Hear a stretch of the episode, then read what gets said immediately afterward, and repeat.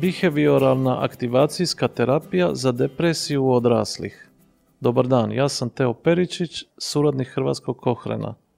Depresija pogađa veliki broj ljudi diljem svijeta, a naša zbirka relevantnih sustavnih pregleda dopunjena je u srpnju 2020. godine novim pregledom učinka terapije poznate kao behavioralna aktivacija.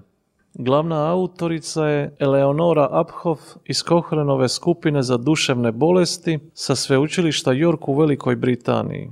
Doktorica Maja Štimac, pedijatrica iz Osijeka, prevela je razgovor, a doktorica znanosti Irena Zakarija Grković, suvoditeljica Hrvatskog kohrena s Medicinskog fakulteta u Splitu, će ga pročitati. Behavioralna aktivacija je jedna od vrsta psihološkog liječenja koje se može iskoristiti za liječenje depresije, a mi smo odlučili procijeniti je li to učinkoviti i prihvatljiv tretman za depresiju u odraslih. Terapija je široko proučavana u randomiziranim kontroliranim ispitivanjima, a uspjeli smo uključiti 53 studije iz 14 različitih zemalja, koje su je testirane na različitim komparatorima, uključujući i druge oblike liječenja.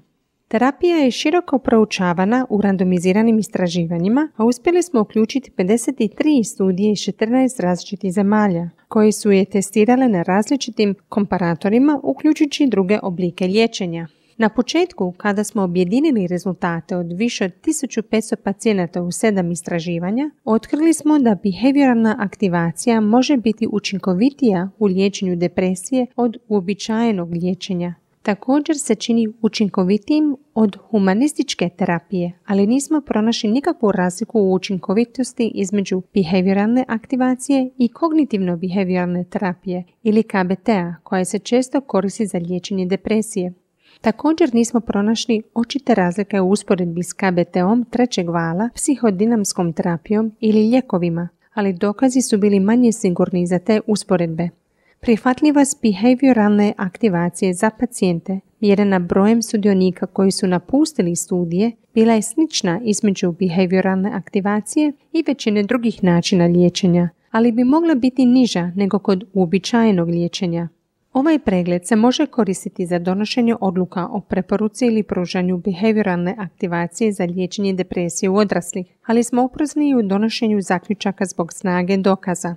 Uz naše nalaze, osobe s depresijom možda žele uzeti u obzir i druge čimbenike osim učinkovitosti i prihvatljivosti liječenja, kao što su vjerojatnost nuspojava, dostupnost različitih oblika liječenja i potrebno vrijeme.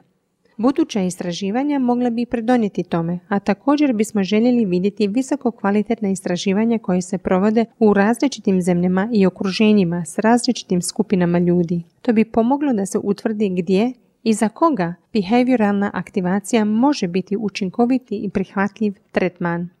Ako želite saznati više o rezultatima ovoga pregleda i pratiti novosti ako nove studije postanu dostupne, jednostavno otiđite na internet stranicu cochranelibrary.com i pretražite Behavioral Activation for Depression in Cochrane, što će vas usmjeriti na nove studije.